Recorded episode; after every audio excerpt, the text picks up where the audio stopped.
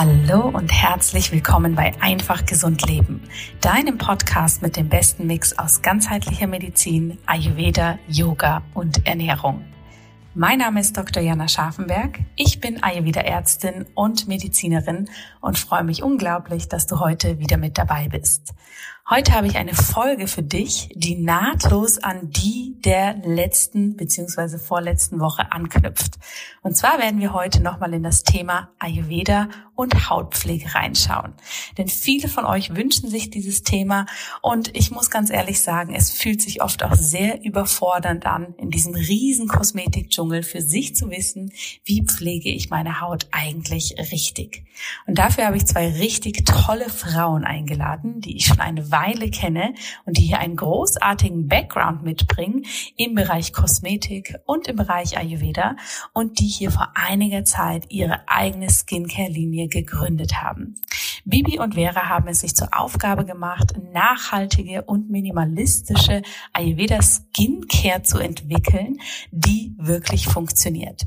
Im Interview werden wir nicht nur darüber sprechen, wie wild und spannend der Weg der Gründung war bzw. ist, sondern auch, wie wir unsere Haut richtig pflegen können.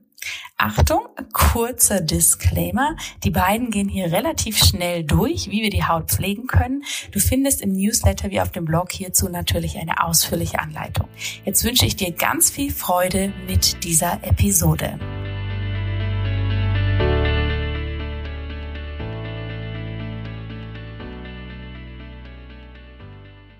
Ja, liebe Hörerinnen und Hörer, heute habe ich nicht nur einen Gast hier, sondern gleich zwei tolle Frauen bei mir in meinem virtuellen Podcast-Studio. Und das sind Vera und Bibi. Herzlich willkommen. Schön, dass ihr da seid.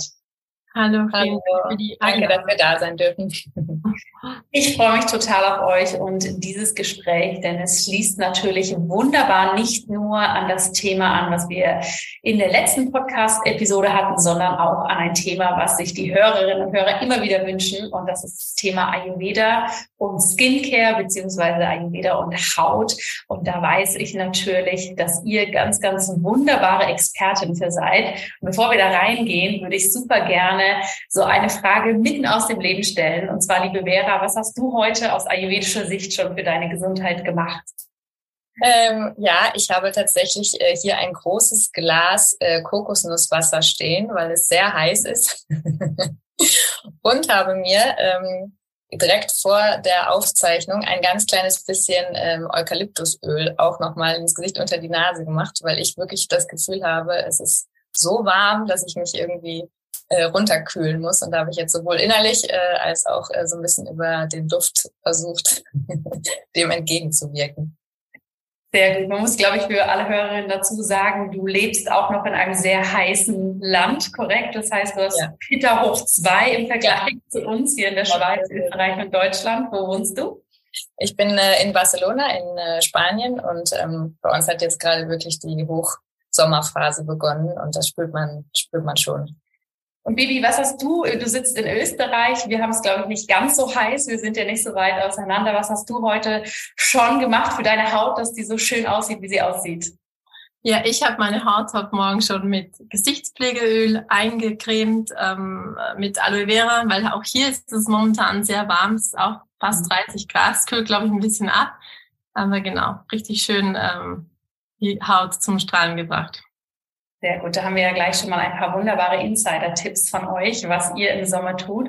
Und eure große Expertise ist tatsächlich das Zusammenbringen vom Thema Skincare und Ayurveda. Und mich würde natürlich interessieren, wie seid ihr beide für euch zum Thema Ayurveda gekommen? Vera, magst du mal erzählen, was dein Weg dahin war? Mhm. Ähm, also ich komme tatsächlich auch aus einer Familie, wo äh, immer versucht wurde, naturheilkundlich äh, Sachen zu lösen, bevor man direkt ähm, auf die, äh, sagen wir mal, schulmedizinischen Arzneimittel zurückgreift. Insofern habe ich das schon ähm, immer so ein bisschen drin gehabt und bin dann vor mittlerweile sieben oder acht Jahren hier mal auf einen Workshop in Barcelona gestoßen zum Thema Ayurveda und bin tatsächlich nach der ersten Session nach Hause gekommen und habe gedacht, äh, okay, wow, das ändert jetzt gerade alles, wie ich alles sehe und alles empfinde und habe meinen Mann tatsächlich zwei Stunden äh, damit äh, voll gequatscht. und dann war auf einmal so dieses, okay, das ist definitiv was, was ich, äh, was mich wahnsinnig brennend interessiert und was ich weiter verfolgen möchte. Und dann habe ich ihm mehrere Kurse belegt und auch ganz viele Workshops und habe dann mir alle verschiedenen Bereiche auch mal angeschaut. Ähm, habe dann mal so Massage-Workshops gemacht, aber auch mich viel mit Ernährung ähm, beschäftigt und ja, dann auch im Kleinen einfach angefangen, also meine Morgenroutine äh, zu verändern ähm, und einfach so diese kleinen Dinge im Alltag einfach einzubauen. Und ähm, wenn man dann in der Community ist, stößt man ja auch dann schnell auf deinen Namen äh, und ähm, ja, dann hat sich das einfach auch ergeben, dass ich gedacht habe, ich möchte das jetzt nochmal ein bisschen professionalisieren und ähm, ja, habe mich dann für die äh, Lifestyle Coach äh, Ausbildung angemeldet. Mhm. Und ähm, ja, so ist das alles ins Rollen gekommen. Aber Ayurveda ist jetzt tatsächlich schon echt seit vielen Jahren mittlerweile einfach so Teil auch meines Alltags geworden. Wie schön. Und das zeigt auch so, das ist alles so ein Weg. Ne? Irgendwo haben wir unsere Eingangstür und ich kenne das auch, dieses Anfangsfeuer so, wow, okay, jetzt, das, da muss ich tiefer rein und das dann aber auch als Weg zu verstehen, unterschiedliche Facetten kennenzulernen und auch zu leben, ist, finde ich, immer wahnsinnig inspirierend. Und genauso finde ich das bei dir auch, Bibi. Du kommst ja aus dem Bereich Skincare, Make-up. Magst du uns mal erzählen, was da so dein Weg war in diese Welt? Ja, gerne. Also ich bin damals, äh, bin ich nach Barcelona gekommen, ähm, um eine Mastpilner-Ausbildung zu machen und habe dann äh, als Make-up-Artist, als Trainer für ganz viele große Parfümerien gearbeitet, ähm, für Fernsehen und in der Modebranche. Und ähm, ja, ich bin dann immer tiefer reingekommen und habe mich dann auch irgendwann angefangen, mit Inhaltsstoffen auseinanderzusetzen. Und ich glaube, wenn man dann ähm, die Hintergründe ein bisschen besser kennenlernt, dann auf einmal, ähm, also für mich war das dann nicht mehr stimmig. Ich habe gemerkt, ähm, ich möchte nicht mehr so ähm, konventionelle Produkte vermarkten. Ich brauche irgendeinen Twist in meiner beruflichen Karriere und bin dann ähm, auf meine Clean Beauty Beratung gekommen.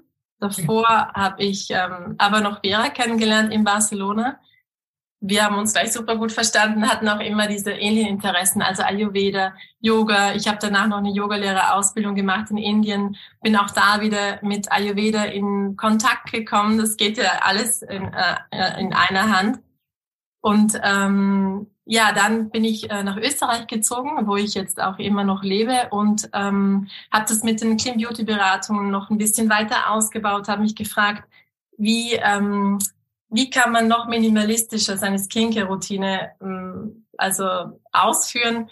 Was kann ich äh, machen, um nachhaltig schön zu sein? Also weg von den ganzen Produkt, weg von den ganzen Konsumgesellschaft und ähm, ja, äh, bin dann auf Gesichtsöle gekommen, weil ich finde gerade wenn man sich anschaut, wie äh, die Haut aufgebaut ist, die oberste Hautschicht, diese Hydrolipidmantel ist ganz, ganz ähnlich zu Pflanzenölen und so können wir die Haut da am besten schützen eigentlich. Ich finde es super spannend, was du da beschreibst. Dieses, ne, du bist da in, in deiner Branche drin mit viel Make-up, mit vielen Produkten. Und das geht mir heutzutage noch so, wenn ich, sage ich mal, in irgendeinen Laden gehe, ja, die auch, sagen wir mal, kosmetische Produkte haben, Make-up, das erschlägt einen wirklich alles, was man da hat und machen kann. Und da habe ich vor kurzem auch wieder zurückgedacht, ja, früher war das Gefühl so normal. Ne? Dann nimmt man noch das und dann kommt hier noch dieser Lip Liner drauf und jenes. Und ich war auch nie eine Person, die sich viel geschminkt hat. Aber allein diese Masse an Dingen, wenn du dann sagst, wenn wir dann noch mal tiefer reinschauen und sehen, was da alles drin ist, das ist schon enorm. Was ist denn Clean Beauty und warum sollten wir darauf achten, solche Produkte hauptsächlich zu verwenden? Also Clean Beauty ist für mich ein Überbegriff für Produkte, die die Umwelt ähm, nicht belasten und auch das, den menschlichen Organismus nicht belasten.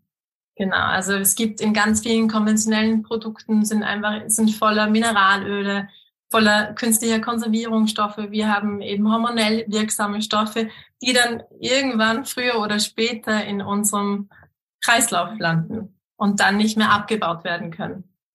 Das heißt letztendlich, die Themen, die wir so häufig versuchen im Alltag für uns äh, gut zu beachten, dass wir nicht zu viel Plastik verwenden, nicht zu viel Müll produzieren, jetzt mal ganz einfach gesprochen, sind etwas, was wir auch bei unserem Make-up und bei unseren Pflegeprodukten natürlich ganz klar weiterverfolgen sollten. Und manchmal ist uns das vielleicht einfach gar nicht so klar, oder? Genau, und es gibt natürlich auch einen Überfluss von Produkten. Es ist unglaublich schwierig zu filtern, so was kann ich jetzt verwenden, was kann ich nicht verwenden. Der Markt ist am Überquillen. Und ähm, es gibt aber auch zum Glück mittlerweile auch schon gute Tools, wie diese ganzen die Coach-Check äh, Apps und dieses Toxbox, wo einem helfen im Supermarkt, wenn man ansteht äh, und sagt, ich weiß gar nicht, welches Make-up ich jetzt verwenden soll, was brauche ich, was brauche ich nicht, dass man da für sich im Alltag schon filtern kann. Man hat ja auch oft gar nicht die Zeit zu im, zwischen äh, Tür und Angel überall, indem man vielleicht noch einkaufen muss nach der Arbeit, dann spontan im Supermarkt sich fürs richtige Produkt ja. zu entscheiden. Genau. Deshalb, ja. Absolut. Ich kann mich auch noch an den Moment erinnern, als ich dieses Buch No More Dirty Looks gelesen habe. Das kennt ihr ja mit Sicherheit auch. Und da war ich wirklich so Badezimmer, den Spiegelschrank auf und so, hm, okay, ich habe das Gefühl, hier muss alles gehen. Also wirklich, das war, Vera, was du vorhin vom Ayurveda gesagt hast, so mein, mein Moment in diese Welt, so, oh Gott, jetzt misste ich alles aus, es bleibt wahrscheinlich genau ein Produkt über und dann äh, muss ich erstmal gucken, wie ich mich hier zurechtfinde. Ja. Man muss einfach sehen, dass in der konventionellen Kosmetik natürlich viele Stoffe ihre ähm, ja, Berechtigung haben, weil sie dann einfach die Performance der Produkte natürlich auch beeinflussen. Also zum Beispiel Emulgatoren, das ist klar, dass man die dann äh, benötigt, wenn man die Phasen mischt, weil sonst hat man äh, bei jetzt Öl in Wasser zum Beispiel wie in der Creme das Problem, dass sich das, äh, das kennt man vom Salatdressing, dass sich das nicht mischt ohne einen Emulgator oder auch Stabilisatoren, damit man nicht äh, wie beim Joghurt dann da so die Flüssigkeit oben hat oder dann gibt es Stoffe, die zum Beispiel äh, auch diese ganzen äh, Silikone, die verwendet werden. natürlich können die im Zweifelsfall auch dafür sorgen, dass dann äh, zum Beispiel die Haarstruktur geglättet ist und die Haare mehr glänzen. Ähm, viele Dinge werden auch äh, reingemacht, weil sie natürlich günstiger sind und dann die Produkte äh, dadurch auch ein bisschen gestreckt werden können. Mhm. Aber es ist einfach, wenn man sich die Inhaltsstoffe von vielen konventionellen Produkten anschaut, die ist einfach sehr, sehr lang und für die meisten Leute auch gar nicht genau ersichtlich, was ist jetzt was, ähm, was brauche ich, was bringt mir was, was ist schlecht für mich, was ist schlecht für die Umwelt. Ähm, und ja, man muss sich da dann schon sehr reinfuchsen, um das alles so genau äh, zu verstehen. Bibi kennt sich dann mit den ganzen äh, Begriffen gut aus. Die frage ich dann häufiger schon mal, was bedeutet das nochmal oder was ist das nochmal für ein Stoff? Aber man kann das eben im Alltag auch nicht immer leisten, dann, dass man das ja. alles äh, dann mal nachschaut, wenn dann ein Produkt 30 Inhaltsstoffe hat oder noch mehr. Absolut. Ne? Das ist eine totale Überforderung. Und Bibi, wie du auch schon gesagt hast, wir brauchen da natürlich was Einfaches. Wir brauchen einen gewissen Minimalismus da drin. Und ich bin auch immer totale Freundin davon, dass es sehr effektiv und simpel im Leben ist. Ich möchte mich auch nicht zwischen 30 Joghurtsorten jede Woche neu entscheiden. Genauso wenig möchte ich da irgendwie 40 verschiedene Mascara oder Gesichtscremes mir immer anschauen und durchdenken, das funktioniert ja für uns gar nicht. Und mich würde natürlich total interessieren, wie habt ihr zueinander gefunden? Wie habt ihr euch kennengelernt und wie ist es auch gekommen, dass ihr nicht nur gemerkt habt, ah, wir haben ähnliche Interessen, sondern wir wollen es auch beruflich ein wenig mehr zusammenschnüren? Also ähm, wir haben uns tatsächlich über unsere Männer kennengelernt und äh, in Barcelona und dann hat es auch gleich gefunkt. Wir haben gemerkt, wir haben ähnliche Interessen. Ähm, Vera hat mir damals schon äh, super schöne Insights zum Ayurveda gegeben. Ich habe damals meine unreine Haut am Rücken wegbekommen, indem ich ein paar Sachen weggelassen habe und äh, mit heißem Wasser jeden Morgen. Das mache ich seit Jahren. Das mache ich eigentlich seit ich äh, die Vera kennengelernt habe. Und ähm, ja, einfach, wir haben uns dann nicht mehr aus den Augen verloren und waren dann auch ständig auch, auch so mit äh, unseren Business-Sachen, haben uns auch immer wieder erklärt, wo wir gerade stehen und dann, äh, als dann irgendwann das, äh, eben, wo ich auch erklärt habe, wie ich, dass ich das mit den Ölen so toll finde, dass man eben da so minimalistisch ähm, eine Gesichtspflege kreieren kann, indem ich mir selber mit bisschen Wasser oder mit Aloe Vera und einem Öl eigentlich diese Emulgatoren, diese Füllstoffe und diese Verdickungsmittel, die oft in Cremes drin sind, die zum Teil auch nicht schädlich sind, aber halt einfach nichts bringen. Also das macht nichts mit der Haut, ähm, dass wir da, dass man da eigentlich so toll sich die ähm, pflegen kann. Und da sind wir dann irgendwann, hm, Vera ist äh, auch gerade hm, am Anfang deiner Ausbildung gestanden, haben wir gedacht, wie schön wäre es, auch mit meinem Yoga-Hintergrund, ähm, ein ayurvedisches Gesichtspflegeprodukt rauszubringen. Genau. Und so ist das dann irgendwie alles. Es gibt auch Menschen, die man trifft und wenn das fließt, dann fließt es. Das war einfach, ja, einfach, einfach. Es hat sich auch, glaube ich, fest, es hat sich auch, glaube ich, dann relativ schnell herauskristallisiert, dass äh, das für uns beide auch so ein ähm, Herzensthema wirklich war. Also äh, auch gerade das Thema ähm, Nachhaltigkeit und Minimalismus, äh, da habe ich mich tatsächlich auch vorher schon sehr viel mit beschäftigt und äh, Bibi kam eben auch als Yogalehrerin natürlich auch viel in Kontakt mit diesen Dingen und wir haben sofort gemerkt, immer wenn es darum ging, wenn es um äh, Skincare und um Ayurveda oder um diese Sachen ging, dann waren wir sofort so, dass wir gar nicht mehr aufhören konnten, darüber zu reden. Und dann kam tatsächlich dann dieses, ah, vielleicht sollten wir was damit machen. Hm. Sehr spannend. Vera, kannst du dich noch an diesen Moment erinnern, wo dieses vielleicht und es wäre doch so schön sich gewandelt hat in dieses, das machen wir jetzt?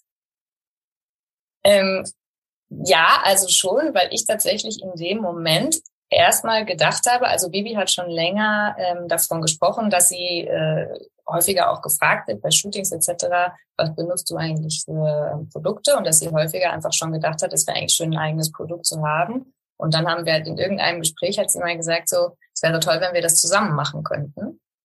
Und ich habe erstmal spontan Ja gesagt und dann habe ich hinterher äh, aufgelegt und dachte, okay, wow, was, was würde das jetzt für uns bedeuten? Was bedeutet das auch für mich? Ähm, und dann haben wir tatsächlich angefangen. Wir haben ähm, einen Kontakt dort in, äh, in Bregenz. Vielleicht möchte das auch die Bibi noch erzählen der ähm, diese wahnsinnig, äh, dass der die auch das Feld hat mit den äh, Extrakten, die wir verwenden. Ich mhm. möchte da gerade mal das ergänzen. Ja. Also es ist ja oft so, ähm, wenn man eine Idee hat, dann kommen auf einmal die passenden Leute ins Leben. Und ähm, wir haben dann halt überlegt, wie können wir das machen, weil uns natürlich auch so gut es halt geht mit so einem Projekt Nachhaltigkeit wichtig ist. Und wenn wir jetzt ein ayurvedisches Produkt machen, dann äh, wäre es irgendwie cool, wenn man das mit heimischen Kräutern macht, äh, mit heimischen Gesichtsauszügen und dann nicht Pflanzen aus Indien, zu der wir jetzt auch persönlich zum Teil gar nicht so viel Bezug haben. Die wachsen einfach nicht hier. Und da ist dann äh, eben äh, unser Produzent ins Spiel gekommen und wir hatten da die Rezepturen äh, zusammengesetzt und ähm, er konnte das dann wirklich für uns umsetzen. In das ganzen äh, liebevoller Mann, der ist sehr idealistisch, der pflückt seine Pflanzen beim richtigen Mond, der äh, macht die Mazerate wirklich direkt dann, wenn die Pflanzen geerntet worden sind. Und ähm, ja, das also das ist, ist immer schön, wenn sich, äh, wenn man Ideen hat und sich die Sachen dann einfach fügen. Und das war da auch so. Und auch, dass er das so gemacht hat, wie wir uns das vorstellen. Es ist ja auch nicht immer ähm, äh, äh, gegeben. Oft, wir haben auch schon mit anderen Leuten gesprochen, die pro probiert haben, Produkt auf den Markt zu bringen. Und da ist es auch schon in der Entwicklung einfach gescheitert, weil das einfach so viele Faktoren sind, bis dann wirklich ähm, einfach dieses Final Go dann auch wirklich da ist und man sagt, ja, das machen wir, das ist gut so. Wir haben natürlich auch eine relativ lange Phase erstmal von äh, Probieren und Testen gehabt. Ne? Also man muss sich das jetzt nicht so vorstellen, dass wir gesagt haben, super, wir bringen ein ayurvedisches äh, Skincare-Produkt auf den Markt und dann haben wir die Rezeptur entwickelt und äh, ein, einen Monat später war das dann zu kaufen, sondern das ist ein sehr langer Prozess natürlich. Wir wollten eben auch ähm, keine Kompromisse machen und haben uns dann jetzt auch äh, in der ganzen Phase immer wieder gefragt, was bringt mir jetzt welcher Inhaltsstoff? Also auch wieder dieser Gedanke, ne, muss das drin sein? Ähm, kann das weg? Oder bringt mir das jetzt tatsächlich was? Wo kriegen ja. wir unsere Rohstoffe her? Wie können wir das machen, dass das, ähm, also wir arbeiten hauptsächlich mit lokalen ähm, Zulieferern äh, zusammen. Und dann haben wir eben unseren eigenen Anbau. Da war jetzt auch die Frage, welche Pflanzen lassen sich gut äh, dort anbauen und was kann man gut verwenden und was passt dann auch äh, wieder ähm, mit dem Ayurveda zusammen. Und dann wird da eben auch getestet, ne? Das Öl, wie riecht das? Das ist auch wichtig, ne? Das ist ja immer noch ein Kosmetikprodukt. Mhm. Dann haben wir natürlich, ähm, ne, dann, ah, okay. Also man entwickelt dann, dann relativ lange rum und macht äh, ziemlich viele äh, Tests und Proben, bis man dann irgendwann gesagt hat, so jetzt, jetzt ist es wirklich eine runde Sache. Dann haben alle unsere Familien und Freunde äh, getestet für uns. Und wir haben dann jedem immer diese, diese Proben gegeben und haben dann einfach auf äh, Feedback dann auch dementsprechend immer versucht zu reagieren, bis wir dann gedacht haben, jetzt, jetzt passt es. Und dann haben wir letztes Jahr, äh, Anfang Dezember, dann den Lounge gemacht in Bregenz. Und ähm, ja, so ging es dann alles los. So spannend. Also nehmt uns nochmal mit. Ihr hattet die Idee, ayurvedische Skincare sozusagen herzustellen nach den Prämissen, die euch wichtig sind. Clean Beauty, gute Performance für die Haut, nachhaltig, minimalistisch, regional ähm, produziert. Wie hat, wie war der Weg? Ihr habt gesagt, euer Produzent ist dann quasi in Anführungsstrichen, ne, der, der taucht dann in eurem Leben auf, jetzt mal ein bisschen vereinfacht gesagt. Aber wie geht man da vor? Weil ich finde das schon ich habe unglaublich Respekt vor solchen Geschichten, weil ich denke mir, ich mache ja digitale Produkte, ja, und da ist halt, na gut, wir schreiben die Homepage um und wir müssen halt die E-Mail anders machen. Also das sind so ganz andere Wege, ja. Und du, Vera, hast es gerade schon gesagt, man tüftelt da. Aber ihr saßt zusammen und habt gesagt, wir machen das. Skizziert mal, wie lange habt ihr getüftelt? Ihr habt letztes Jahr im Dezember seid ihr damit rausgegangen. Was ist seitdem passiert? Gebt uns da gerne mal so eine Timeline durch eure Skincare-Produkte. Also wir waren sicher so, also es fängt ja meistens schon viel, viel früher an. Also man fängt dann irgendwie, also bei mir war das auch schon damals, als ich mit verschiedenen Pflanzenölen hantiert habe, welche Öle ziehen gut ein, was ist auch wirklich dann auch in der Performance auch noch was, was ich dann auch gerne anwende. Nicht nur, dass es stimmig ist, äh, so auf ayurvedischen Prinzipien, sondern was zieht gut ein, was riecht gut. Es muss ja auch ein schönes Gefühl sein, ein schönes Ritual, sich das auszutragen. Drum, ich glaube, das fängt, ja, das hat schon sehr, sehr viel früher angefangen, aber dann wirklich Entwicklung, würde ich sagen, so 15 Monate oder so. Ich weiß noch, damals war ich ein paar Monate in Barcelona. Es hat sich gerade so ergeben und ich weiß, wir sind dann wirklich jeden Tag zusammengesetzt, haben dann ähm, mit Düften hantiert, haben dann wieder ähm, Rezeptur geschickt haben, wieder Fläschchen bekommen. Dann haben wir gemerkt, ah, das stimmt noch nicht genauso. Dann ähm, ändert sich natürlich auch, je nachdem, was für Öle das sind, die Haltbarkeit. Manche Öle sind Basisöle, manche sind Wirkstofföle und da muss man ganz gut schauen und auch wieder längere Zeit warten. Aber wie entwickelt sich das alles? Und ähm, genau. Und dann muss man aber auch irgendwann einfach machen weil manche Fragen, die werden sich erst dann ergeben, wenn man, äh, wenn man, indem man im Tun ist und manche Probleme oder ja, manche Sachen werden kommen und die kann man halt nicht, man kann sich nicht alles im Vornherein überlegen und dann findet man aber auch die Lösung. Also ich glaube, dann war es schon irgendwann, okay, jetzt ist auch gut, wir, wir werden es launchen, weil wir können jetzt noch ein Jahr, es gibt immer irgendwas, aber es ist auch gut, den Prozess dann irgendwann abzuschließen und dann auch vielleicht in der Zukunft noch mal ein paar Sachen, die man vielleicht dann besser weiß, an, zu ändern. Ja. Ja, unglaublich spannend. 15 Monate, ist das aus deiner oder aus eurer Erfahrung mit Produkten eine lange Zeit? Ist das eine normale Entwicklungszeit? Wie würdet ihr sowas einschätzen?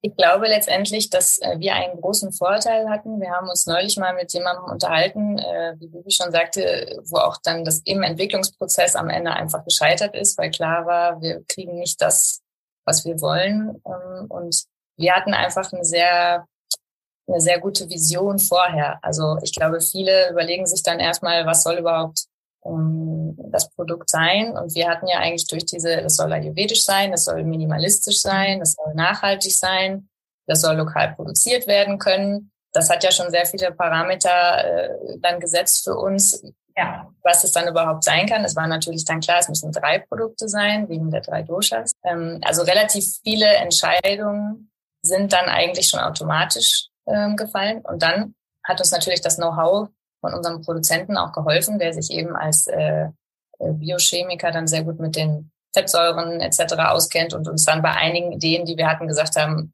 sorry Leute, das geht nicht, äh, das kippt dann um oder keine Ahnung. Oder dann haben wir bei einigen Dingen gesagt, oh, das wäre ja fantastisch, tolle Idee. Und dann roch das aber fürchterlich. Also, aber ich glaube schon, dass dieses Jahr das brauchten wir auch, um alles so ein bisschen sacken zu lassen und um dann einfach äh, diese verschiedenen ähm, Tests zu machen. Ich glaube, es gibt Leute, die jahrelang Sachen entwickeln und dann vielleicht manchmal geht's dann auch eventuell schneller, aber für uns, die das jetzt auch erstmal berufsbegleitend auch ja gemacht haben, wir haben ja damals dann noch ganz normal unsere, unsere normalen Jobs auch gemacht.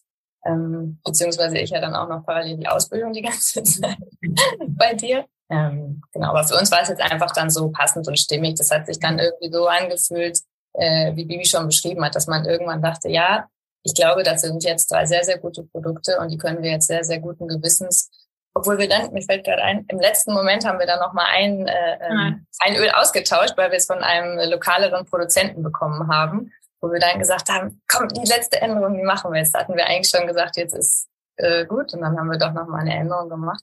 Mhm. Und ich glaube jetzt perspektivisch, äh, wir würden halt unheimlich gerne, also wir haben wahnsinnig viel recherchiert, was das Packaging angeht und ähm, haben da eben auch immer geschaut, wie kann man das besonders nachhaltig, besonders umweltfreundlich gestalten. Deswegen haben wir zum Beispiel keine Beschichtung bei der Papierumverpackung, damit es eben 100 Prozent äh, als Karton recycelbar ist und das Papier natürlich auch nachhaltig ähm, ist. Aber dann jetzt zum Beispiel haben wir halt diesen, äh, diese Pipette und diese Pipettenköpfe sind leider immer noch aus Kunststoff und wir haben tatsächlich keinen Produzenten finden können, weil bei Milchkartons gibt es das mittlerweile schon, dass dann da so mit ähm, mhm. äh, Kartoffelstärke und gewissen Dingen gearbeitet wird.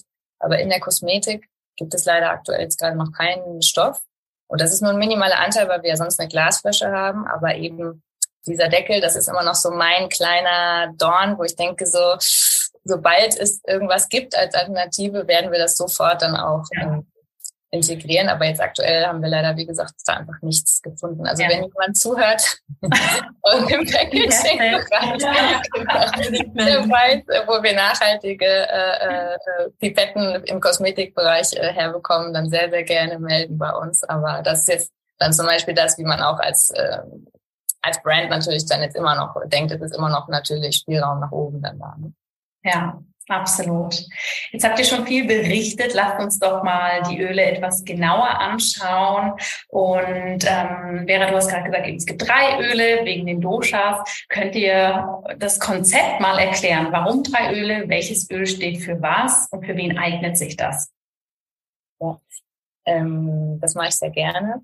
Und zwar, wir haben die Öle Elixiere genannt, äh, weil sie eben so wahnsinnig reichhaltig sind und äh, eben nicht nur selbst zusammengemischt werden können mit äh, Wasser, sondern eben auch manche Leute weichern damit ihre Foundation und sowas an. Und es gibt das Elixier Nummer eins, das ist für Waterhaut. Das ist das reichhaltigste der drei. Das um, ist für trockene und auch dann reife Haut äh, am besten geeignet. Und jetzt aus ayurvedischer Perspektive, wir wissen ja, Vata, ähm, das äh, Luftelement braucht eben äh, diesen äh, wärmenden und erdenden Effekt. Und bei uns sind das eben dann sowohl die äh, Öle, also zum Beispiel eines der Trägeröle ist Sesam, was eben sehr reichhaltig, aber eben auch diesen wärmenden Effekt hat.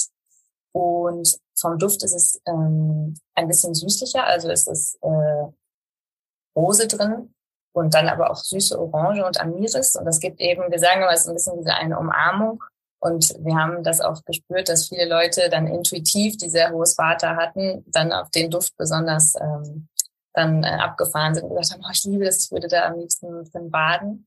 Ähm, ja, und dieses Öl, das hat tatsächlich, äh, ja, wie gesagt, die, das ist das schwerste, kann man jetzt mal sagen, der drei, was eben äh, für besonders anspruchsvolle Haut äh, sehr gut geeignet ist. Dann gibt's das Elixier Nummer zwei ähm, für die Pita-Haut. Und dort benutzen wir ähm, dann etwas äh, leichtere und eben äh, kühlende, weil Vita natürlich als äh, Feuerdosha immer diese Hitze hat. Und die Extrakte unserer eigenen Maserate, die wir verwenden, sind jetzt in dem Pita-Öl dann eben auch äh, kühlend. Zum Beispiel äh, Calendula und äh, Kamille ist dort drin. Und der Duft ist sehr frisch, ähm, so sehr zitronig. Und es ist ganz schön, wir merken das jetzt gerade aktuell total in den Verkäufen, dass momentan das äh, Pita-Öl uns äh, wirklich aus den Händen gerissen wird, weil alle jetzt eben erstens eine etwas leichtere Pflege, aber dann halt auch diesen frischeren Duft und diesen kühlenden Effekt ähm, äh, total schön finden. Und als drittes haben wir noch das ähm, Elixier Nummer drei. Das ist für die äh, Kafferhaut. Und die Kafferhaut ist ja eh schon sehr, sehr gut durchfeuchtet. Und ähm, ich sage jetzt mal konventionell gesprochen, ist das dann die ölige Haut oder die auch schon mal zu Unreinheiten neigt. Und ähm, das ist eben ein sehr, sehr leichtes Öl, was auch nicht äh, die Poren verstopft und alle Inhaltsstoffe, die drin sind. Also man denkt immer ölige Haut und Öl, passt das denn zusammen? Aber ja, das passt tatsächlich sehr, sehr gut. Ähm, da ist zum Beispiel Hanföl und Distelöl drin, was eben auch ganz, ganz leicht und auch äh, ein bisschen mattierend äh, wirkt. Und der äh, Duft ist dann eben, wie es für Kaffer natürlich auch passt, so ein bisschen energetisierender. Also das ist dann eher so ein kleiner frische Kick, den man dann, äh, also im Sinne von das eher anregend. Und die drei äh, sind tatsächlich auch ganz gut, das haben wir jetzt auch gemerkt, ganz gut kombinierbar. Also wir haben natürlich viele Leute, bei denen zwei äh, Doshas dominant sind und wo man dann einfach merkt, also jetzt Beispiel bei mir, ich habe sowohl sehr hohes Vata als auch hohes Pita und ich benutze jetzt dann natürlich im Sommer dann lieber das Pita-Öl, weil ich dann auch nicht so viel Pflege brauche. Und im Winter dann aber, wenn es kälter ist, wenn die Heizungen an sind, wenn es windiger ist und ich merke, okay, meine Haut braucht jetzt mehr Pflege, dann äh, wechsle ich dann eben zu dem Wateröl. Und das haben wir jetzt auch schon äh, als, äh, ja, das haben wir schon gespiegelt bekommen von einigen unserer äh, KundInnen, dass sie gesagt haben, ja, ich benutze dann äh, je nach Jahreszeit oder manche benutzen auch dann tagsüber das etwas leichtere und dann abends das jeweils etwas reichhaltigere. Genau. Sehr spannend. Und ich finde auch dieses Konzept super interessant, was du gerade gesagt hast, mit den Doshas natürlich zu gehen, hier aber auch diese Flexibilität drin zu behalten. Macht das saisonal, macht das, ne? Wir sind ja immer in diesem zyklischen wieder unterwegs. Was brauche ich morgens? Was brauche ich abends? Was brauche ich in gewissen Lebensabschnitten? Was ich besonders spannend finde, ist, dass du sagst, dieses, dass der Duft natürlich auch unterschiedliche Dosha-Konstitutionen ansprechen kann. Ne? Dass wir auch hier wieder sehen, es ist super ganzheitlich, weil ich glaube, da sind wir auch alle so ein bisschen von der Kosmetikindustrie, naja, sehr gepolt. Ne? Wenn wir konventionelle Cremes auch machen, nach was die riechen, wir können es gar nicht greifen. Und das ist so eine Fülle an unterschiedlichen Komponenten und da auch wieder mehr zu dem zu gehen, hey, was bringt die Natur mit? Ja, was hat, was hat die Natur sich dabei gedacht, dass genau diese Pflanze danach riecht und dass genau diese Pflanze für jenes Dosha passt, ist, finde ich, auch nochmal ein sehr ganzheitlicher Aspekt, der uns ja auch wieder mehr in diesen Minimalismus reinbringt und in diese Naturverbundenheit. Ja, also ich würde zum Beispiel gerne mal was ähm, zu den Pflanzen halt sagen. Also wir ähm, ja. haben uns natürlich da sehr, äh, ich habe, ich kann das auch mal einmal hier kurz hochhalten. Ähm, es gibt da ja diverse das ist jetzt äh, ein Buch, äh, was äh, Vasant Lad rausgebracht hat mit David Frawley, der auch so ein ähm, Ayurveda-Guru ist. Und das heißt, die Ayurveda-Pflanzenheilkunde, der Yoga der Kräuter. Und dort ist eben sehr gut auch beschrieben, wie sozusagen die, die Gunas, also die Eigenschaften der Pflanzen eben auch dann wirken. Und ähm, ich würde das jetzt zum Beispiel mal am Beispiel Unreinheiten äh, sagen, weil es gibt zum Beispiel halt diese sensible und Mischhaut, was jetzt dann äh, die Pita-Haut wäre, die eben auch manchmal zu diesen sehr roten ähm, Unreinheiten eventuell neigt, ja, wo man sagt, okay, das ist dann wirklich so feuerrot, die Haut reagiert und beschwert sich.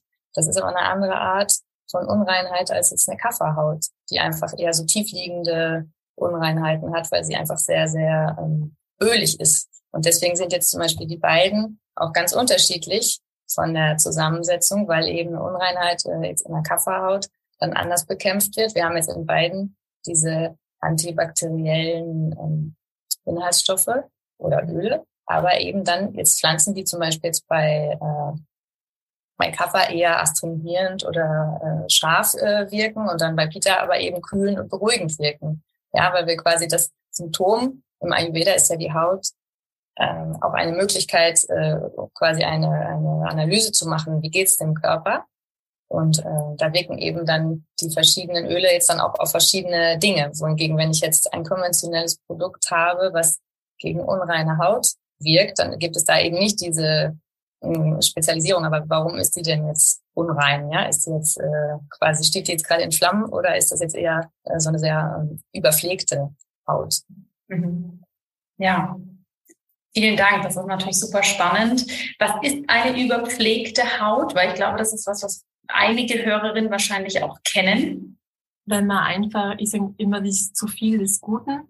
Man hat so viele, dieser Trend, dieser Wirkstoff, Kosmetik, gerade, ich sage nicht, dass das schlecht ist, aber ich glaube, dass man sehr oft auch ähm, zu all diesen Sachen greift, die da suggeriert werden, ohne wirklich zu wissen, Und dann hat man auf einmal zehn Wirkstoffe am Abend, dann noch da ein Vitamin C, dann noch einen Sonnenschutz, dann nehme ich noch eine Tagescreme, dann mache ich mir noch kurz äh, diesen Spray äh, zur Erfrischung am Mittag drauf. Und ich glaube, dass das ähm, einfach überreizt ist alles, dass äh, auch die Haut eben diesen Minimalismus genießt und das äh, so, ja, ist einfach auch ein System, also ein riesengroßer Punkt, wenn das überlastet ist, dass man das einfach sieht. Ja. Wie sieht denn eine optimale Hautpflege, wenn wir das mal grundsätzlich anschauen, für uns aus ayurvedischer Sicht, aus diesem minimalistischen Gedanken heraus aus? Ich hätte jetzt gesagt, auf jeden Fall ist immer die Reinigung äh, natürlich zuerst. Ähm, das Wichtigste, das ist, glaube ich, für, für jeden Hauttyp wichtig, dass einfach eine sanfte Reinigung passiert. Und dann kann man natürlich ähm, mit Wirkstoffen auch arbeiten. Ähm, es gibt ja dann Serien verschiedener Natur. Es gibt äh, Vitamin C-Serien oder Hyaluron, was eben besonders gut auch äh, Feuchtigkeit äh, einspeichern kann. Und dann wird das Ganze eben äh, okklusiv, also das nennt man sozusagen, wenn dann die Feuchtigkeit eingeschlossen wird mit einer ähm, ölhaltigen Substanz, jetzt entweder einer Creme oder einem Öl, dann eingeschlossen in der Haut, was dann eben verhindert, dass das, was man jetzt gerade zugeführt hat, direkt wieder austritt sozusagen. Und jetzt nach unserem äh, Dafürhalten kann man eben jetzt mit einer ganz äh, Basic, also man reinigt sich die Haut und kann dann eben entweder wirklich mit Wasser arbeiten, einfach auf das feuchte Gesicht dann das Öl äh, auftragen. Das ist ja letztendlich jetzt auch schon ein Öl, wo sehr viele verschiedene ähm, Öle drin sind, die eben auch verschiedene Fettsäuren, Vitamine dann mitbringen. Und dann wird einfach sozusagen nochmal die Feuchtigkeit eingeschlossen. Oder wenn man möchte, kann man natürlich das dann auch noch wieder ähm, ausweiten. Und wir haben zum Beispiel dann äh, KundInnen, die dann sagen, ich mache dann mir abends dann, dann noch ein paar Tropfen äh, Hyaluron äh, Serum und mische das dann mit dem Öl oder ich benutze Vitamin C Serum, weil das irgendwie dann besonders gut äh, für meine Haut ist. Oder jetzt gerade im Sommer, was wir sehr gerne auch empfehlen, ist die Mischung mit Aloe Vera Gel, weil das nochmal diesen kühlenden und feuchtigkeitsspendenden Effekt hat. Und man kann dann einfach sehr, sehr schön mit so ein bisschen Aloe Gel, ein paar Tropfen von dem Öl dann in der Hand so emulgieren, dann wird das so eine weißliche, ähm, cremige Konsistenz. Und dann hat man eigentlich schon wirklich mit ganz wenigen äh, Mitteln eine komplette Hautpflege. Und man braucht dann nicht jetzt noch extra eine Augenpflege und eine unterschiedliche Tages- und Nachtspflege, weil man eben ja durch das Öl die Dosierung selbst bestimmt und man sagt zum Beispiel, ja, am Auge brauche ich vielleicht einen Tropfen mehr, weil es eben eine besonders trockene Partie oder ich benutze abends zwei Tropfen mehr, weil ich dann einfach über Nacht das ein bisschen mehr wirken lassen möchte. Wohingegen tagsüber brauche ich dann vielleicht ein bisschen weniger, weil ich darüber dann auch noch einen Sonnenschutz verwende oder äh, mhm. genau. Und ich glaube auch, dass wie ich das auftrage, also in Form von einer schönen Massage oder wir lieben auch diese Cupping-Tools, äh, diese Schröpfknöpfe äh, oder auch mit Gua Sha einfach danach nochmal das Gesicht kurz durchmassieren. Wir haben so viel Anspannung oft im Gesicht und merken das auch gar nicht. Oft, ja, Körpermassagen sind normal, aber auch Gesichtsmassagen und auch, ich glaube auch äh, diese Intention dahinter, sich liebevoll diesen Moment zu schenken, auch das Produkt äh, anzuwenden, das ist auch ganz wichtig. Ja. Was, ja, das Wie. Hm. Ich glaube, das ist sowieso äh, gut auch zu sagen tatsächlich, dass es eben, äh, statt dass man jetzt 20 verschiedene Produkte hat, dass es vielleicht wirklich auch darum geht, äh, diese achtsame Pflege mit sich selbst, diesen Moment sich zu schenken, zu sagen, ähm, ich nutze jetzt selbst, wenn ich nur fünf Minuten Zeit habe, einfach äh, das, um meine Hautpflegeroutine zu machen. Und das muss gar nicht kompliziert sein, sondern die Intention dahinter ist dann auch eben ganz, ganz wichtig. Ja, absolut. Wie reinigen wir unsere Haut am besten? Was nehmt ihr dafür oder was empfehlt ihr auch? Es gibt ähm, die Form der Ölreinigung, weil bei Öl ist es so, also man kann da auch ganz normales Öl nehmen, ein bisschen Rizinusöl noch reinmachen. Das ist ein bisschen wachsiger, dann wird es ein bisschen dicker und je nach äh, dem, was einen anspricht, auch ein, zwei Tropfen ätherisches Öl, weil Öl auf der trockenen Haut verbindet sich mit überschüssigem Talg und verbindet sich mit Schmutz. Und das dann mit einem warmen äh, Tuch wieder abnehmen oder einmal mit warmem Wasser dann nochmal mit einem Toner rübergehen oder mit einem schönen Rosenwasser. Das kann man auf jeden Fall auch für die tägliche Reinigung verwenden. Ich habe ähm, sonst auch diese ganzen Heilkreiden, Heilerden. Mir tut das unglaublich gut. Ich habe äh, oft äh, eher eine kafferlastige Haut. Das nimmt auch nochmal Entzündungen weg und äh, merke ich, dass sich da auch wirklich die Poren verfeinern und sind, sind im Prinzip auch nur Mineralerden. Also es ist auch eine super schöne natürliche Art und Weise. Genau. Und wenn man gerne was hat, das schäumt, dann muss man einfach schauen, dass es nicht aggressive Tenside sind. Es gibt ja. einfach auch sanfte Tenside. Ich habe auch in der Dusche immer noch einen Reinigungsschaum oder ein Reinigungsgel, das schäumt. Aber da sind auch die Inhaltsstoffe wieder minimalistisch und einfach so, dass die die Haut nicht austrocknen und sich nachher nicht so quietschend anfühlt, das Hautgefühl. Genau. Wunderbar. Ihr habt gesagt, Aloe Vera ist was besonders Tolles jetzt für den Sommer. Ihr habt es auch am Anfang eingangs gesagt, dass ihr das jetzt äh, ganz gerne nutzt. Auf was muss ich da achten? Kann ich eine frische Aloe Vera Pflanze nehmen oder ist das ein Produkt, was ich irgendwo herbekomme? Wie funktioniert das? Hm. Also wenn man natürlich eine Aloe Vera Pflanze hat, die das hergibt, dass man das täglich äh, äh, erntet, dann ist das natürlich eine, eine super Option. Ansonsten, ähm, man kann einfach sehr, sehr gutes Aloe Vera Gel auch für den Körper ähm, im Reformhaus zum Beispiel bekommen, weil es eben auch da Qualitätsunterschiede gibt, wie groß der Anteil an äh, echter Aloe Vera ist und wie viele Zusatzstoffe drin sind. Und da wäre jetzt meine Empfehlung tatsächlich zu schauen, äh, die kürzeste äh, INSI-Liste, also die kürzeste Inhaltsstoffliste, äh, die es gibt. Also es muss halt, meistens ist ein bisschen was drin, äh, um es haltbar zu machen. Aber ähm, dass man da wirklich schaut, äh, dass da nicht noch 10, 20 äh, Zusatzstoffe drin sind, weil es gibt häufig ähm, Produkte, die zum Beispiel als äh, Apresan angeboten werden, wo dann ein ganz kleiner Teil Aloe Vera drin ist, aber dann sonst eben auch wieder sehr viele andere Inhaltsstoffe. Und wenn man wirklich ein, ein, ein naturreines Gel bekommt, das sind meistens sehr große Tuben, weil die eben auch für die körperliche Anwendung gedacht sind, da kommt man dann im Gesicht auch unheimlich lange mit aus tatsächlich. Ja, und das auch, ähm, oft wird es in Wasser aufgelöst, das Pulver. Und dann ist der erste Inhaltsstoff eben Wasser und dann auch gleich Aloe Vera. Und deshalb ist wichtig, wenn am Anfang Aloe barbadensis Leaf Juice steht, dann ist wirklich die pure Aloe drin. Und sonst sind das oft ähm, einfach nur so Marketing-Dinge, wo dann irgendwann am Ende der Liste steht nochmal Aloe äh, Vera drauf, aber es ist wirklich nicht mehr viel drin. Genau. Mhm. Okay, super Tipp. Vielen Dank. Ja, ihr habt mit euren drei Ölen dann natürlich dann ein sehr zentrales Produkt für die Hautpflege kreiert, was auch sehr ähm, vielfältig eingesetzt werden kann. Was ist eure Vision? Was darf da noch kommen oder wo seht ihr euch in ein paar Jahren mit eurer Skincare-Marke? Also ich glaube, der Minimalismus-Aspekt äh, ist tatsächlich äh, auch natürlich für uns ähm, immer entscheidend und wir hatten natürlich schon tausend Ideen, wie die Marke jetzt noch wachsen kann, weil natürlich auch häufig jetzt zum Beispiel die Händler, mit denen wir zusammenarbeiten oder wir sind in einigen Hotels jetzt und die sagen dann, ja, was habt ihr denn noch für Produkte? So, nein, wir haben nur Öl. und wir überlegen jetzt tatsächlich da ganz, ähm, äh, ganz gut, was jetzt eine gute Ergänzung wäre. Und wir haben jetzt zwei Sachen gerade, die sich jetzt sozusagen logisch und stimmig anfühlen für uns. Und das eine wäre dann eben diese Basis.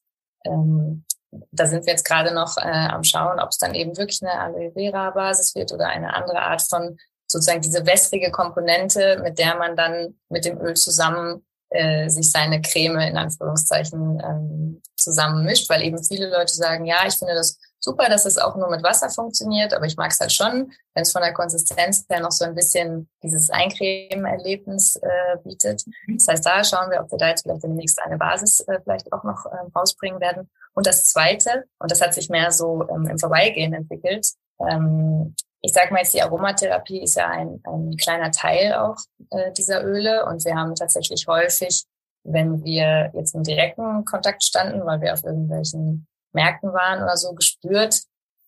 Also wir sehen ja die Leute und wissen meistens auch schon, was ihr Hautdosha ist. Aber dann lassen wir sie häufig auch riechen und dann entscheiden sie sich häufig ganz intuitiv dann auch für das, äh, was dann auch für sie das Beste ist.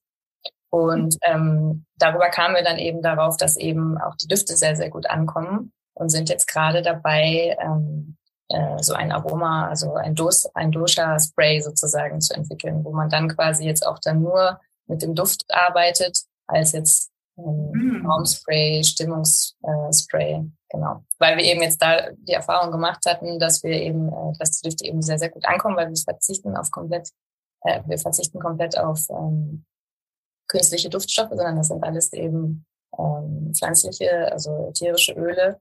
Und äh, ja, das ist jetzt so was, was sich dann so äh, nebenher noch äh, jetzt entwickelt hat, wo wir jetzt gerade dran sind. Aber wir versuchen eben auch, und das ist, wie ich gesagt hatte, Minimalismus und Nachhaltigkeit, wir wollen ja eigentlich weg von diesem, ich habe 20 Produkte äh, für, für jede Sache im Schrank stehen. Also eigentlich sind wir auch stolz darauf, dass wir eben so ein kleines Portfolio haben. Also das ist auch gewollt und bewusst, weil wir uns eben dann damit auch gut ähm, identifizieren können und sagen, nee, mhm. also wir werden jetzt nicht noch eine Augenpflege demnächst rausbringen oder sowas, weil, weil wir da einfach gar nicht dran glauben, dass es notwendig ist. Mhm, mhm. Ja, absolut. Und habt ihr das Gefühl, drei Öle, drei unterschiedliche Wirkungen sozusagen, dass Menschen, die sich jetzt noch nicht groß mit dem Ayurveda auseinandersetzen oder vielleicht auch mit ihrer Haut jetzt noch nicht so in Kontakt waren und ganz klar sagen können, die ist eher unrein oder die ist eher trocken, dass die da sehr gut durchfinden? Oder habt ihr da irgendeine Hilfestellung, die Menschen wirklich für sich sagen können, oh ja, dieses Öl brauche ich neben dem, was ihr gesagt habt, diese, dieses Erlebnis natürlich. Ne? Ich wähle auch intuitiv und das matcht dann tatsächlich mit dem, was ich brauche. Ja, ich glaube, dass ähm, also auch den Märkten merken wir schon aber immer, dass ein bisschen Aufklärung da ist, gerade wenn die Leute das mit den Doshas in Verbindung bringen.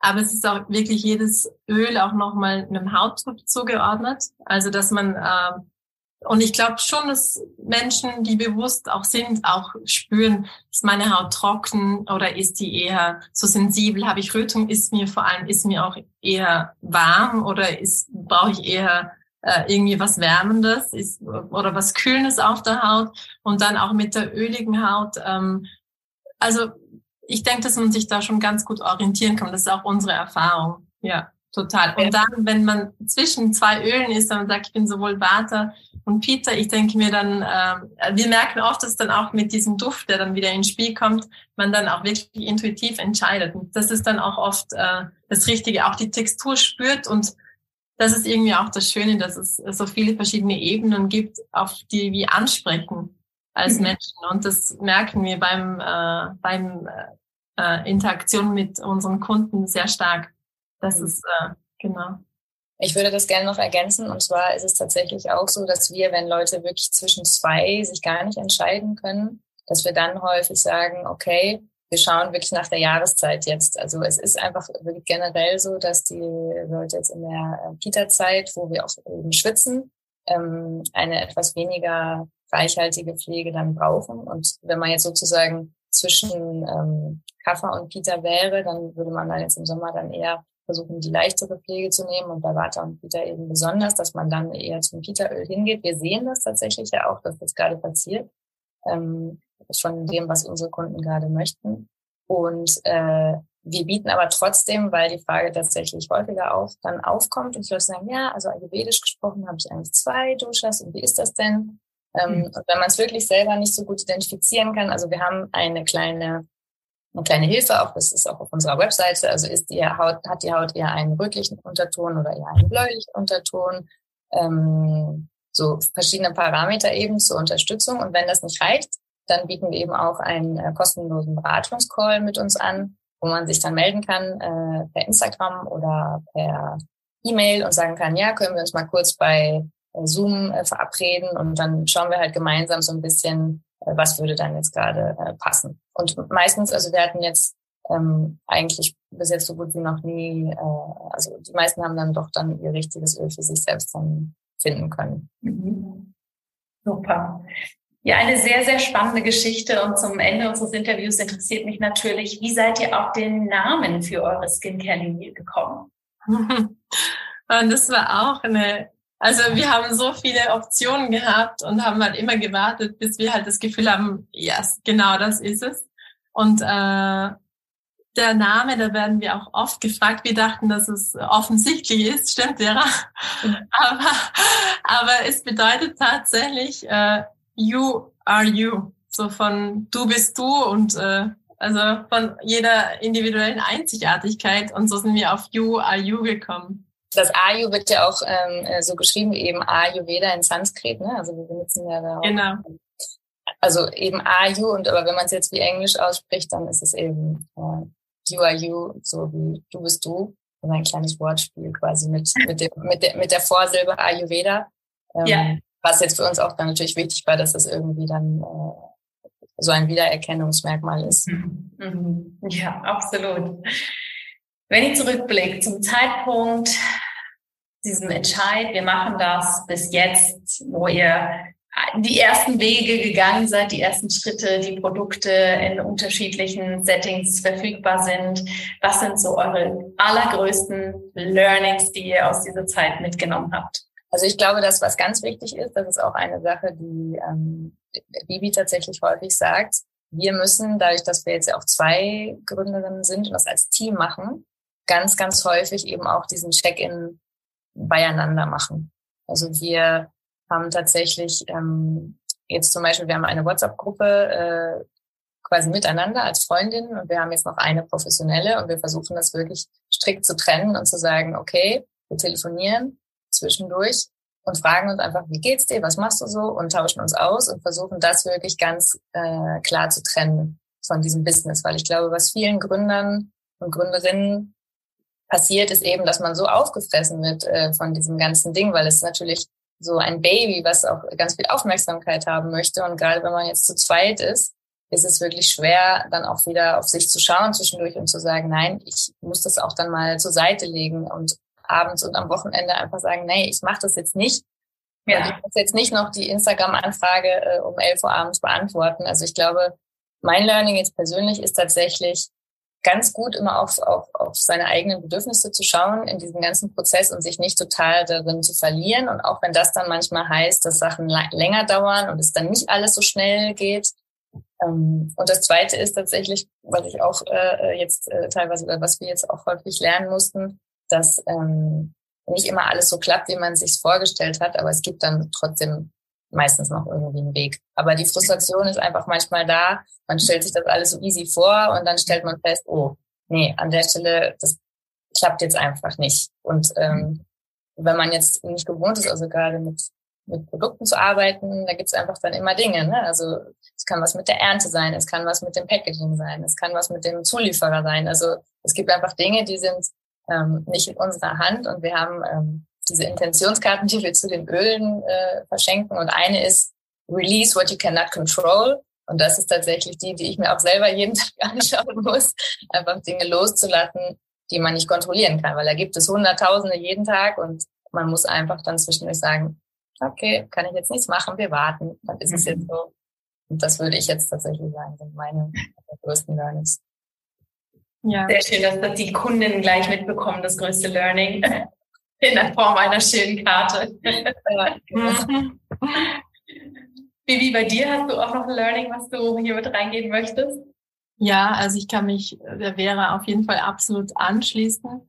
Ähm, was ich auch voll gelernt habe, ähm, man hat ja, wenn man sowas macht, natürlich ein Ziel und wie die Vera schon gesagt hat, das kommt dann eh voll oft anders und ähm, auch diesen Prozess einfach zu genießen und ähm, auch in dem Moment auch äh, zu realisieren, was man gerade macht und mit die Menschen, die man auf dem Weg kennenlernt, dass das auch schon jeder Kontakt und ähm, jedes neue Tool, das man kennenlernen muss, das ist schon so eine Bereicherung und wie oft ich schon Wege gegangen bin, die ich jetzt ohne UIU nicht gegangen wäre und Menschen kennengelernt haben, die mir dann auch wieder ein neues Puzzleteil für den nächsten Schritt gegeben haben. Also es ist einfach alles ein Prozess und das ist schon das ganze Projekt und wohin es uns führen darf oder wird, das ist irgendwie nebensächlich. Und das muss ich mir immer vor Augen führen, weil das macht es dann einfach auch leichter und dann äh, freut man sich auch an, an den kleinen Dingen, die man macht und muss nicht gleich keine Ahnung, was alles mit dem erreichen, wo man natürlich auf Langzeit eine Vision hat,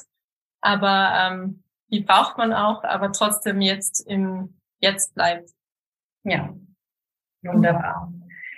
Habt ihr zum Ende dieses Gesprächs, wir haben jetzt über eure Gründungsgeschichte, den Ayurveda, Skincare, eure Linie gesprochen, eure Learnings. Habt ihr noch irgendwas, was ihr gerne den Hörerinnen und Hörern mitgeben wollt zum Ende unseres Gesprächs? Ähm, ja, vielleicht tatsächlich, also jetzt auch nochmal in diesem ganzen ayurvedischen Kontext, ich glaube, dass es äh, jedem gut tut, egal ob er sich sehr viel oder nur ein bisschen mit Ayurveda beschäftigt, sich einfach selbst kennenzulernen. Und wir spüren das tatsächlich ganz häufig, wenn wir mit Leuten reden und wir stellen dann Fragen, wie ist dein Hautunterton oder wie reagierst du auf gewisses Essen oder auf gewisses Wetter, dass die erstmal sagen, äh, weiß ich nicht, habe ich noch nicht drüber nachgedacht bis jetzt. Und ich glaube, ähm, eine, eine ganz, ganz äh, gute Sache, der, die uns der Ayurveda einfach gibt, ist dieses auf sich zu schauen und äh, sich zu fragen, was will mein Körper mir eigentlich sagen? Also wir beschäftigen uns jetzt mit der Haut, aber es gibt ja auch viele andere Dinge, wie der Körper zu uns spricht und uns einfach Sachen mitteilt.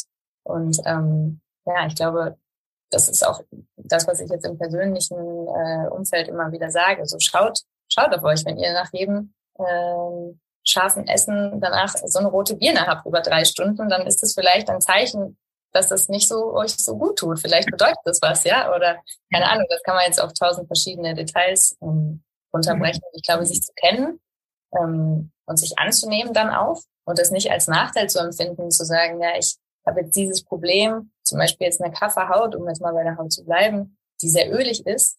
Ja, das kann natürlich manchmal auch ein bisschen äh, doof sein, aber es ist natürlich auch fantastisch, weil diese Haut fast keine Falten bekommt, ja. Und ich meine, also ja, wenn Leute ja. mit Anfang 20 sagen, oh, ich habe so viel mit öliger Haut zu kämpfen, dann sage ich ja, aber wenn ihr 40, 50 seid, dann habt ihr äh, noch die tollste, super durchfeuchtete Haut. Das ist doch fantastisch. Ja, und dann auch einfach das dann einfach auch als positiv anzunehmen und zu sagen, Sachen, die manchmal äh, scheinen als äh, Nachteil, können dann aber auch dann vielleicht auch wieder ihr Gutes haben, ja. Und deswegen, das wäre jetzt so mein mein Appell, dass jeder einfach sagt, okay, äh, sich anzunehmen, wie man ist und dann auch das äh, zu wertschätzen, was man hat. Mhm. Ich glaube, das war ein schönes Schlusswort. Mhm. Ich wollte gerade auch sagen, außer Bibi, du möchtest da gerne noch was mit reingeben, finde ich auch ein klasse Schlusswort. Ja, und ich danke euch, dass ihr hier wart im Gespräch, denn ich glaube, wir können so viel alles für uns lernen. Auf der einen Seite, wie können wir wieder mehr zur Natur zurückkommen, wieder mehr zu dem Einfachen, aber auch auf der anderen Seite, wie können wir für uns losgehen und wirklich Dinge umsetzen, wenn es uns ruft und dass das überhaupt nicht im Widerspruch steht. Und was ich auch bei euch und eurer ja, Skincare-Brand wirklich wahnsinnig toll finde, es steht auch nicht im Widerspruch, dass wir eine hohe Wirksamkeit in den Produkten haben. Ich glaube, in der Fachsprache haben wir vorhin schon mal gesagt, es ist die Performance von einem Produkt, was ich einfach einen coolen Ausdruck finde. Aber es darf schön sein, es darf haptisch angenehm sein, es darf ästhetisch sein, es kann trotzdem minimalistisch sein, sehr natürlich und eben auch wirken. Und ich finde, diese Kombination ist einfach, ja, das, wo wir alle hingehen dürfen. Und deshalb vielen Dank, dass ihr hier so großartige Produkte kreiert. Ich kann sie allen auch nur sehr persönlich auch nochmal empfehlen. Ich nutze die natürlich auch, sonst wären die beiden hier überhaupt nicht bei mir im Gespräch. Und danke, dass ihr da wart. Danke für eure Zeit. Vielen Dank, Jana.